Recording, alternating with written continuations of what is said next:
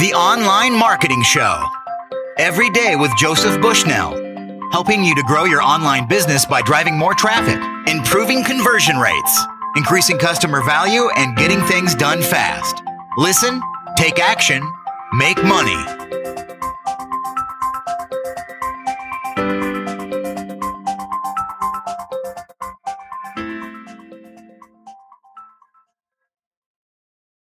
Hi, welcome to The Online Marketing Show. This is Joey Bushnell.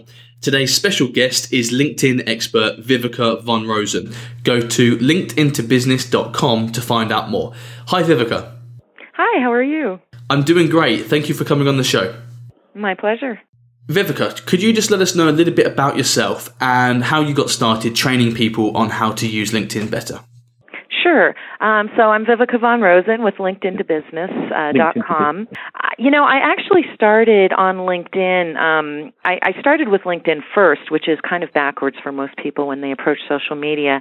Mm-hmm. And I did it because I used to run a business center. And so I would bring people in to train on various things, you know, business development, networking, online resources, things like that. And I brought actually someone in to talk about Web 2.0 one day. This would be back in, I think, 2003. And she also mentioned social networking, which was fairly new back then because I don't even think Facebook had gone public yet. Mm-hmm. And so she mentioned LinkedIn. And because we'd had so much success with our own business, we've been able to double the business, double the size of the business and the income of the business within a year using basic face-to-face networking. I thought, well, wow, this LinkedIn thing could be really, really powerful because, you know, you're doing the same kind of thing. You're engaging with people, yet you're doing it on an exponential level. Mm-hmm. And so I started to get a little bit more involved with LinkedIn, and then started taking some trainings myself. We had a training company in Denver that did a lot of training on LinkedIn and became certified. And it just took off from there. There was a huge desire from people to know more about it. I think because it is a business networking site. You know, it's not people you talk about Facebook and Twitter, and I adore Twitter, don't get me wrong, but a lot of businesses kind of move those aside. It's a harder sell. But with LinkedIn, it is a business networking site. You know, all the executives from the Fortune 500s are on it, and that's basically all I need to say to a potential client, and then we're booking times for training. So yeah, sure. So Viveka, you mentioned briefly there about other social media sites. Facebook and Twitter, of course, very big ones. What are the main differences between LinkedIn and the rest of the social media sites out there? Well, you know, I think the main thing is LinkedIn isn't frivolous. And like I said, I love Twitter, and it has been probably the best tool I've had for PR and actually getting out and connecting with people. But it has a reputation of being frivolous. And certainly with Facebook, there's all those games and applications and all the mess going on about security right now. There's the tagging of videos and photos that you really, even though theoretically you can control them, you can't. And so there's a lot of frivolity around the other two social mediums. I think they're both very, very important to a business's success. But once again, LinkedIn is, the frivolity is kind of cleaned out. And so they do have, they're understanding the need to connect to people. So they brought in things like sharing to Twitter, and then they've brought in things like making comments on updates, which is very, very Facebook-like, the ability to follow people, to follow companies, to follow conversations, which is very Twitter-like, but it's all very, very focused on the professional, on the business professional. If you could describe the average typical LinkedIn user, is that slightly different to the average person on, say, Facebook or Twitter? Is it, like you said, more focused on business individuals, CEOs, freelancers, that kind of thing? Absolutely. I mean, the main focus, of course, was business professionals. And actually, when it first launched, it was mostly IT folks, you know. It was very, very rich and still is in internet technology types of folks. Now, some of the statistics that are different is the average user on LinkedIn is a little bit older. The average age is 41 years as compared to, I think, Facebook is 38 or 39, and I think Twitter is like 36-ish. The average household income is around 100 to 109,000, per household. So that's a little bit higher than the average Facebook or Twitter user. And I think the statistic which means the most to me is that 46% of the users on LinkedIn are the decision makers in a company. So yes, executive level, C-level folks. So if I am looking, if I'm looking to engage with someone, if I'm looking for a client, if I'm looking for a service or product, I don't have to jump through a whole bunch of hoops. I don't have to get through gatekeepers in order to connect with the people who can make the decisions that I need them to make for my business. So I think that's the stat that I most appreciate. Now, interestingly enough, while it is very, very professionally based, the fastest growing industry group are service industries, because I think people are realizing, you have all these professionals who need services, not just professional services, but more generic. There's a lot of virtual assistants. There's a lot of less titled, let's call it, less titled professionals coming on to LinkedIn, and certainly a lot of entrepreneurs and small business owners as well. When we're on LinkedIn, are we primarily looking to make connections with other people so that we have strategic alliances and we can do joint ventures with them? Or are we actually looking to sell and promote our services and products on LinkedIn? Thank you for asking that question. It's about the relationship. And I think the problem that users on LinkedIn, especially people who aren't using other social mediums, they don't understand that this is not traditional marketing. This isn't pitch your stuff as much as possible to as many people as possible, hoping someone will buy. This is very much about building a relationship. And while I kind of disagree with LinkedIn's, I'm going to call it theology, in that you have to know everyone you connect to, it comes from a good place in that they don't want you, they want you building relationships. They don't want you just going out there and pitching your tent to whoever, happens to be in the room. And so it's very important that you use all social mediums, including LinkedIn, just as a way to start to build a relationship with someone so that you can find the people that you need to connect with, but that you're actually sharing with them valuable information so that you begin to attract them to you as potential clients, as potential vendors, as potential partners. That, and sometimes you'll use it, of course, to find a name of, a potential partner and then, address them. But people who get on LinkedIn and they build these, and I'm one of them. I've got a gigantic list, but I don't abuse it. I don't get on there and just send my sales letter 5 times a week. That's annoying. It doesn't work. It just plain and simple doesn't work. There are ways to use LinkedIn for marketing, definitely. There's ways of using groups. There's ways of using answers. There's ways of using profile forwarding and messaging, most definitely. But in those cases, you're still doing it from a place of attraction marketing or information marketing or education marketing, as opposed to, just traditional outbound blatant sales marketing. How can we expand our network? With other social networks, you can send a request to almost anyone and ask to be friends with them. But LinkedIn is slightly different to that. Could you just explain to us how that works and how we can invite people into our network? Sure, absolutely. Yeah, so LinkedIn has a couple limits. You can only send out up to 3,000 invitations in a lifetime. You can't buy more. I mean, you can sometimes beg for more from customer service, but you can't buy more. Having a paid account doesn't give you more. So you only, in an entire lifetime, until Google buys them, you're only going to be able to send out 3,000 invitations. So that's the first limitation. And by the way, they don't tell you that usually until you're down to your last 1,000.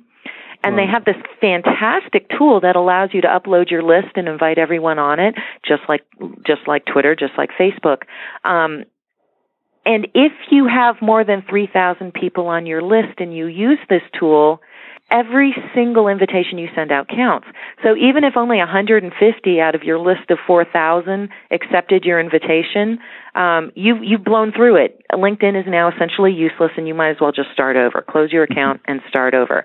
And once again, LinkedIn does not tell you this until it's too late, especially for folks who have bigger lists. The other thing they don't tell you about really, I mean, it's in there in the small print, but you have to, it's like 0.2 font.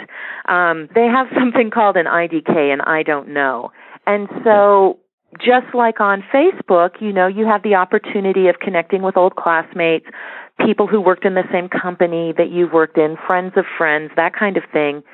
And yet, if that person just doesn't remember who you are, which of course happens all the time, then, because we don't all have unusual names like Viveka, then you get what's called an IDK. And enough IDKs, that's I don't know Viveka, or I don't know Joey, or I don't know, you know, you. Enough of those, and your ability to do things within LinkedIn is extremely restricted.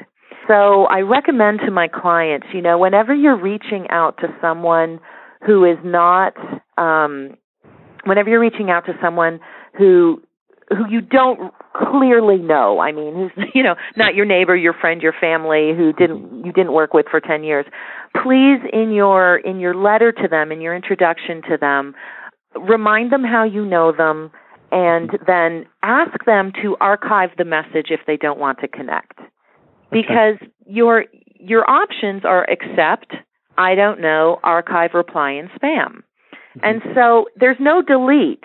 And so a lot of people just, you know, for fear of privacy or whatever, will say, I don't know this person, because they think that's the safest route. They don't understand that archiving is like deleting. Now, actually, with some of my clients, LinkedIn is playing with some new platforms. And so I did notice with some, I don't have access to it yet, but some of my clients do have a delete button, which is kind of interesting. So we'll see if that comes up or not. But okay, for most of us still, there's just the archive message. So as long as you tell your prospective connection, you know, that it's okay to archive it if they don't want to connect, then usually people will. I've sent out a little over 2,000 invitations, and I only have 3 IDKs. Interestingly enough, I know all those people who IDK'd me. So. You know, just by using this technique. Now, the thing LinkedIn doesn't tell you, and the reason I have a big network, is because you're only as visible as the size of your network. And so, you know, there are 2 complaints. I get 2 complaints from clients. The first one is everything they try to do gets blocked with a message that says you're not the intended user of this or recipient of this. And that's because they have more than one account, which, by the way, LinkedIn makes it really easy to create more than one account, and then you get in trouble because of it. But the second thing is because their network is too small. And, you know, and LinkedIn does this to make money, and there's nothing wrong with that. However, I think LinkedIn's kind of, you know, it's kind of inhibiting its own growth, because on Twitter, you know, you actually have access to all 105 million users, or it's probably up to 115 million users now, but you have access to everyone in a search. You can see their names, you can follow them, you know, and then maybe you can engage with them and get them to follow you back. But on LinkedIn, if someone is outside of your network, if someone is outside of your first, second, third tier, or doesn't share a group with you, then all you get to see is their name at their company. So, and if you want to see more about them, you have to upgrade to a paid account. Or if you want to send them a message, you have to pay LinkedIn either $9.95 if you have a free account, or, you know, you get 3 InMails a month with a paid account in order to connect with them. The way around that is just to have a bigger network, number one, and then, you know, be a member of some larger groups. And so when I'm working with clients, what we do is we find some groups, you know, their industry groups, their clients' industry groups, alumni groups, and then certainly open networking groups. And there's a group called Linked HR, which is almost 300,000 people. And all of a sudden, it's like you're connected to all those people. Now those people show up in a search. That is not true if your network remains small. And then the other thing I tell people to do is invite other open networkers like me to connect. Because if you invite me, you get 2 million people in your network. just by inviting me. And so there's a lot of other people like me out there. So you can find us either by searching for Lions, which is a LinkedIn open networker. So when you're using the advanced people search, you know, one of your keywords you pop in there is Lion. And those are all folks with really, really large networks. And if you, number one, invite them to connect, they will. And number two, they increase your network vastly. And, you know, and once again, and I have to drill this into my clients' minds, and it goes against what LinkedIn says, how you want to use it, but you're not actually connecting to your first level because you might do business with them. You're connecting to them because there's someone in their first or second or third level that you might be able to do business with. You're not connecting to people necessarily to do work or business just with them. You're connecting to their network. And you're only as visible as the size of your network. And that's key. That's key to your success on social, on LinkedIn. When you said LinkedIn open networker, is that why you sometimes see the word Lion written on people's profiles? Yep. Top linked is another keyword you can use. Invites welcome. And then actually there's a website called toplinked.com, toplinked, toplinked.com. And it has a list of the top 50 users. Now, let me warn you, while you can certainly invite all of those people, LinkedIn has put a new limit in. So even the top folks are only allowed to be connected to 30,000 people. So if you use that top linked, top 50 list to invite those people to connect with you, just make sure you invite the people who have less than 30,000 users. But even just by inviting those, I think it's like really it's the bottom 25. Even by inviting those bottom 25 users, you're going to grow your network out to 7, 8, 9 million, folks. And so you become now much, much more visible than, say, if you only had a couple 100,000 in your entire network. So we can only get 3,000 invites ourselves, but if someone else invites us, then we can have as many of them as we like, or is that the 30,000 limit? As many as we like, up to 30,000. So I'm at 11,000, and when I get up to about 20, 25,000, I'll probably start going through my network and culling some of the names. Much like Facebook's 5,000. You accept everyone as a friend until you realize, uh-oh, I got to get rid of some people here. Yeah, but for right now, and most people, I don't recommend most people having a network as big as mine. I have a network this big because that's what I do for a living. But for most of us, having 500, 600, 700 people at our first level and 10, 11, 12 million people in entirety, that's all you need. That's all you need to be very, very successful on LinkedIn.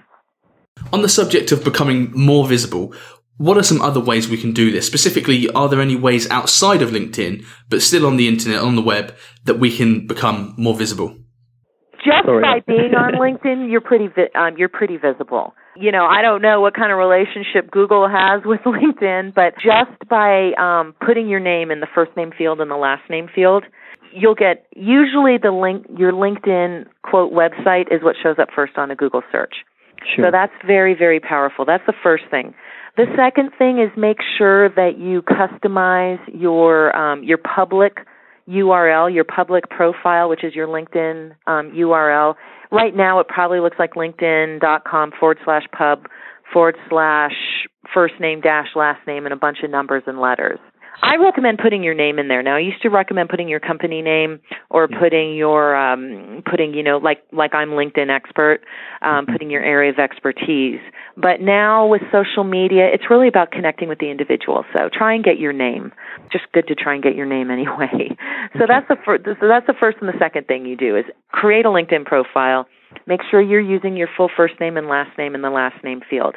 Now, I will give you a hint, but I want to put it with a huge, huge caveat because this kind of ruined my life. Really, it did. I went to see. It cost me an immense amount of money. I went to see someone talk about social media ROI, so social media social media SEO, social media search engine optimization, and they said that one of the highest ranking fields on Google is the last name field on LinkedIn. And she said, whatever you put in that last name field will get you found on Google, probably on the first page, probably within a matter of weeks. Mm-hmm. So I'm like, oh, my God, that's awesome. So first name in the first name field and my last name field, I put Viveka Von Rosen, ; LinkedIn expert and speaker. And I kid you not, within a week, if you typed in LinkedIn expert and speaker, there I was, first on Google. The problem is that goes totally against LinkedIn's end-user agreement. A competitor turned me in, and LinkedIn essentially blacklisted me. So I went from, because one, and I'll talk about optimizing your profile in just a minute. Mm-hmm. But I went from being absolutely first. If you typed in LinkedIn, not in Google, but if you typed in LinkedIn, LinkedIn expert, LinkedIn speaker, LinkedIn trainer, social media speaker, social media trainer, you know, all my keywords, you name it. If whatever it was, if you typed that in, I always showed up first on the LinkedIn search, always. Mm-hmm. And as soon as I got blacklisted, you can't find me now. In fact, if you search for my name, two of my largest competitors show up first because they know this and they put my name in their profile so that they show up before I do. So and I went from getting probably 10 to 15 warm leads a week down to nothing. And then I found a new strategy and I'm back up to about 3 to 5 warm leads a week.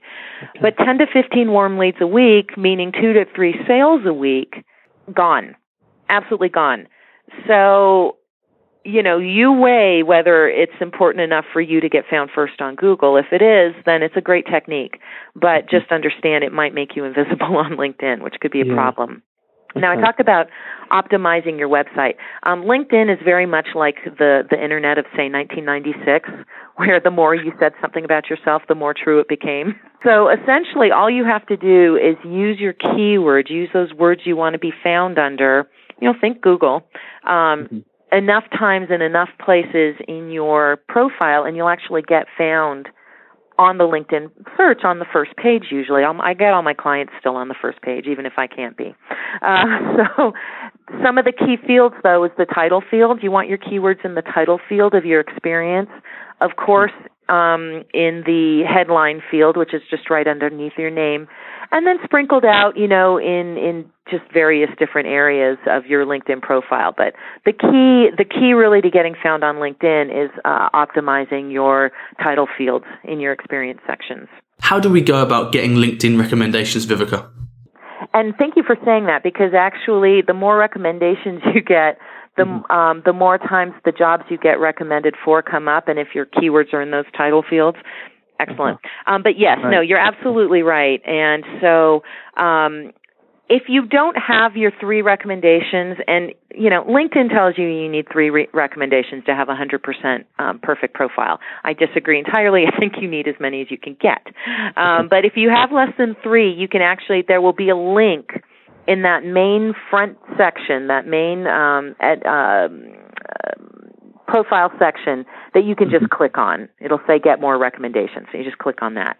Now, if you've got 3 recommendations and you want to get more, if you come up underneath profile and click on recommendations, it will pull up all the jobs and all the experience and all the education that you've already input.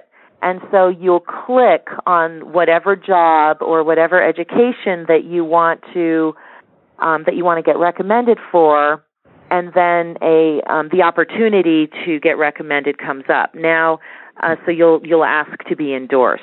Now, let me give you some tips here. First of all, you can only ask for recommendations from people you are directly connected to. Okay. So that's very limiting, and that's another reason maybe why you want a bigger network.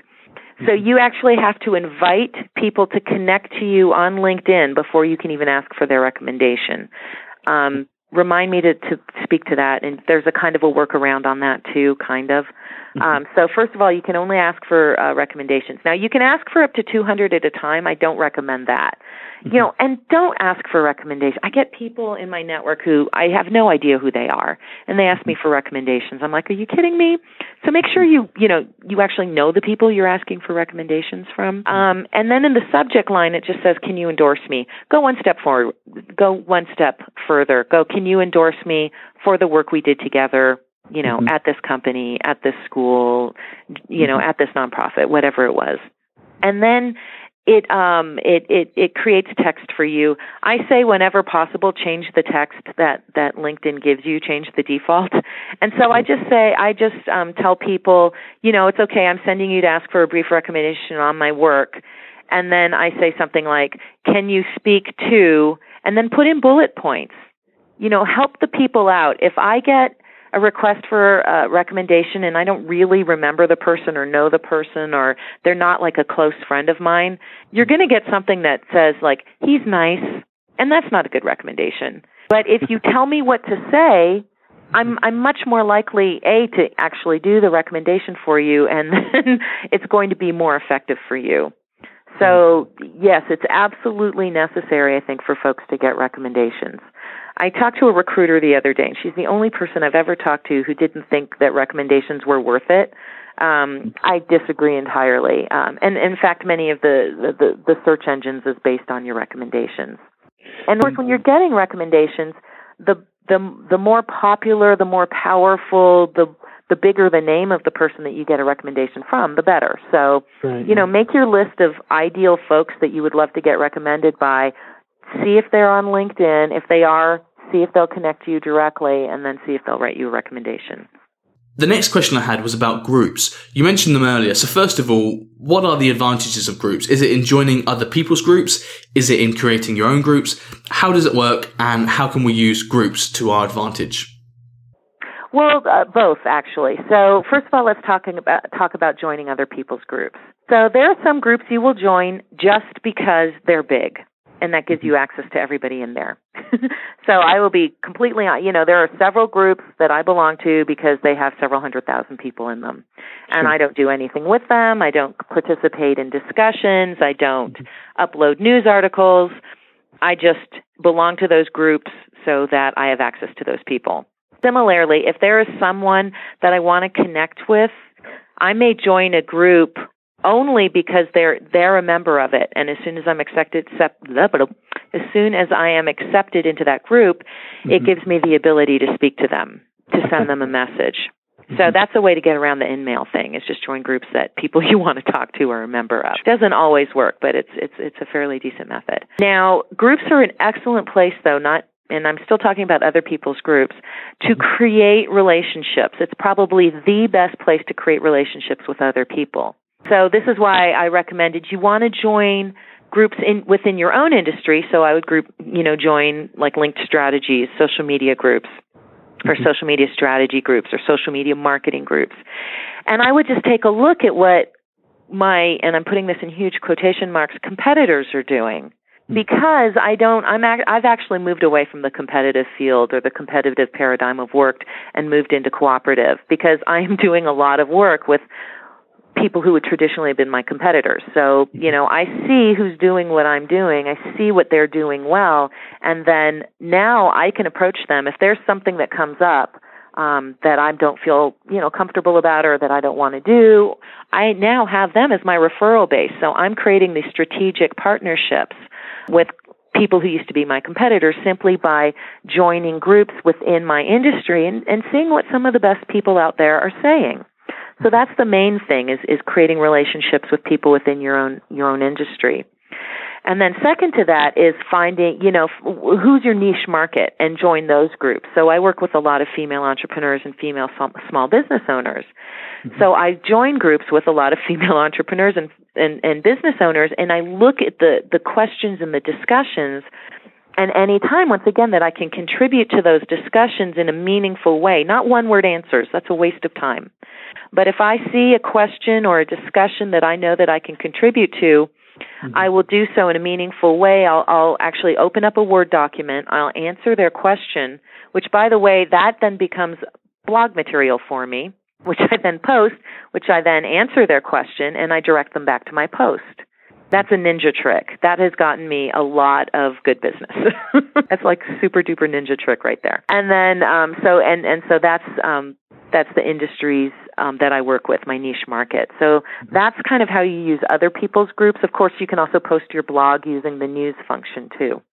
So it's all top of mind awareness stuff. And once again, you're not selling yourself. Never get on a group discussion and say, hey, buy my stuff. people will, A, not follow you, and chances are they'll get rid of you. But what you want to do is just share your knowledge, share your expertise, and, you know, give them enough information. I usually give people the why, and then they call me for the how. So give them the why, answer their questions, then, you know, they'll call you for the how, hopefully, if you're convincing enough, if you're informative enough, if you share enough valuable information with them. And then finally, of course, creating your own group. The great thing about creating your own group is, once again, it allows you to communicate with vast networks of people who might not normally be within your network. And so you can do it, you know, if you own a group, you can send that group an announcement once a week. You know, and if you have 200, 300, now it's going to take a while, or even 1,000 or even 5,000 or even 10,000 people in your group, then you definitely, you're able to, it's like a newsletter. You're able to share valuable information with them. Don't make it salesy or you won't keep them as group members. If you have a group, here are some very, very key tips, also ninja tricks. Make sure you have your keywords, what your group is representing, why you've created that group in your title field and in your description field of the group. You have 1,000 or 2,000, I think it's even 2,000 characters to describe your group. Make sure your keywords are in there because, you know, there are hundreds of thousands of groups on LinkedIn now. It's valuable property. People are not going to join up with you if A, they can't find you. So first of all, they have to be able to find you. That's why you put your keywords in there. And then secondly, you have to share valuable information or they're not going to join you. So they have to find you and then they have to join you. You do that with keywords and once again, just sharing good, valuable information. By the way, also repurpose that as your blog content. Repurpose. I'm a big fan of repurposing. Within groups, what kind of content can you share? Is it mainly text-based, or can you do videos and audios, all sorts of stuff? You know, links. You can link back. With video, SlideShare, you can actually embed videos within SlideShare and then upload the SlideShare application, and you can link to that. I haven't actually played with embedding videos yet. That's an excellent question. Same thing with MP3s. There are enough secondary applications out there. Box.net is an application that LinkedIn uses. Of course, like I mentioned, SlideShare before. So yeah, absolutely. And YouTube, you know, yeah. By all means, link back to YouTube if at all possible. My guess is that eventually LinkedIn will be more media friendly and that it'll be more than just text. But for right now, it is still kind of limited. But what I do like is that anytime you post news, it kind of replicates your website, so you do get a little bit more visual. It's a little bit more visually attractive. And last of all, I just want to ask you about jobs. There's a section on LinkedIn where you can post jobs, whether it's a freelancing job or it's to be outsourced or even full-time employment, that kind of thing. So how can we use the job section to our advantage on LinkedIn? Well, and, you know, it's interesting. It used to be really, really powerful. Because a lot of recruiters knew that if you had a job listed on LinkedIn, that actually, you know, it kind of covered Career Builder and Monster and those things too. LinkedIn uses a tool called Simply Hired. So if it can't find something on LinkedIn itself, it will go out into Monster, into, you know, job sites on different companies and actually pull that information in. It's a very, very robust search engine called Simply Hired. So by all means, go into jobs, put in your keywords, and once again, or, you know, your job titles. If you put a job title in quotation marks, like if you want to be a IT manager, and you put them in quotation marks, it will keep you from getting a bunch of other management jobs you might not be interested or qualified for. So that's just a little tip. Put your search words within quotation marks. Keeps them together in a search. And so it'll go within LinkedIn, and then it'll go within Simply Hired. Now, what's so robust, what's so powerful about LinkedIn is, yes, you can click on and go, you know, apply for the job right there. But also you have the opportunity to see who is in your network who works at that company. Like, I don't know, the hiring manager, the CEO, someone else who's doing, you know, the job that you want to do. And you can contact those people and ask them for information. I think it's a great strategy, provided the person knows that they're, you know, that provided the person's not getting replaced that you contact. Yeah. But if you want a job somewhere, you can use that tool. It's just a link that will do a search for you in that company and see who you know in that company. Look for who's doing what you're doing, and then just reach out to them and say, hey, I'm applying for a job at your company for the same type of position that you're doing. Could I call you for 5 minutes and just ask you a few questions about both the company and the job? In most cases, they'd be more than willing to agree. So, but you have to, limit it to 5 minutes. So that's incredibly powerful. Once again, it gives you that insider's information. Now, also, groups have jobs listings. And I think the reason jobs, the actual job section, which is at the top header, is less, people are posting there less now is because that costs a recruiter quite a lot of money for each job they post.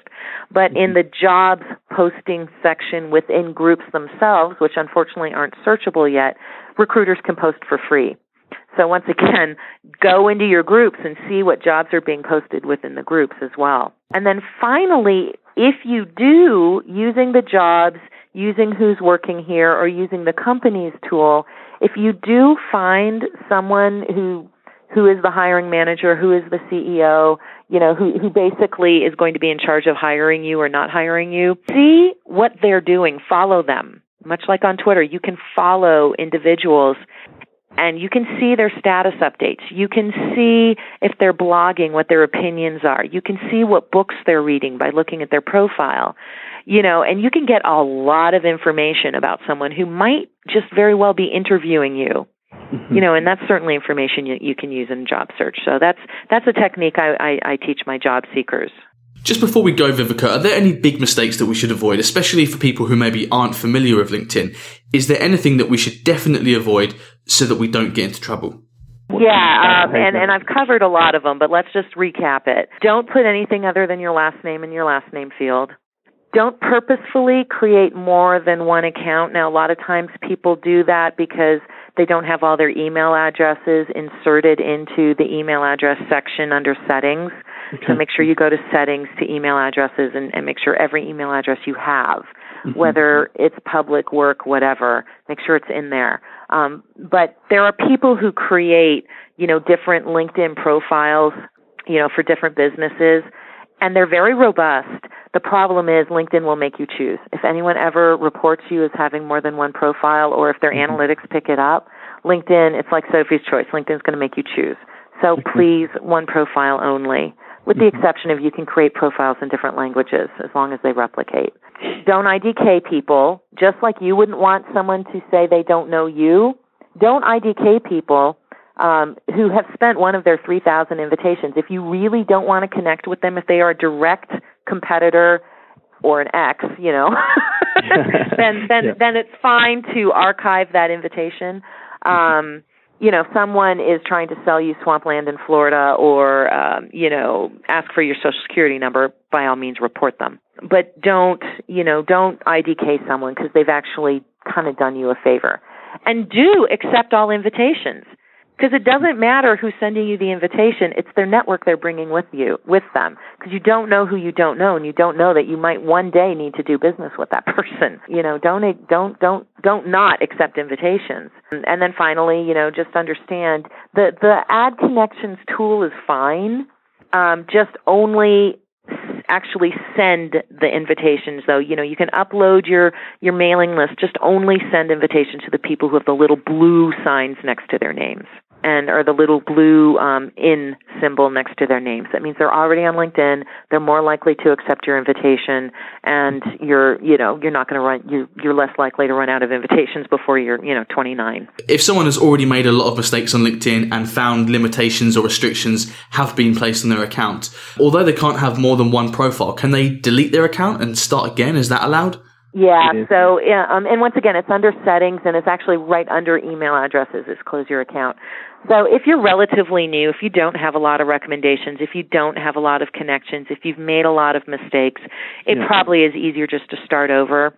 And speaking to that, one of my first pieces of advice I usually give my clients is create your profile first in a Word document or some kind of text document so that if you ever do have to delete an account or or even just filling in the different fields, the different sections, sometimes LinkedIn just doesn't take. It has hiccups. So if you create a first in a Word document, you've always got it there. And then it's an easy cut and paste. And that was something that when you had the problem yourself, Viveka, you already had quite a large network, so you weren't able to do that yourself. Yeah, in fact, that's how I created a new account, because I did what I told you not to do. I created a new profile just so I could get found again. And I'm pretty sure the same person who turned me in the first time turned me in the second time as having two accounts. And LinkedIn made me choose. So I could choose the one that I showed up everywhere, or I could choose the one that had all the recommendations and the connections. And so I chose that one. Brilliant. Thank you very much for all the great advice that you've given us. I know that you have a website, which is linkedintobusiness.com, and you've got a ton more LinkedIn information over there, don't you? I do, yeah. And much of what I told you today will be on there. But there's a lot of excellent free advice. I mean, the first thing I always tell my clients is, what can you give away for free? And so, yeah, if you're just starting out on LinkedIn, or even if you've been there for a while, jump on over to my site, check out the LinkedIn tips, make sure you're following at least that advice. Brilliant. That's the end of today's show. Thanks for tuning in. Viveka, a big thanks to you for coming on the show. It's a pleasure. The Online Marketing Show. Every day with Joseph Bushnell. Helping you to grow your online business by driving more traffic, improving conversion rates, increasing customer value, and getting things done fast. Listen, take action, make money.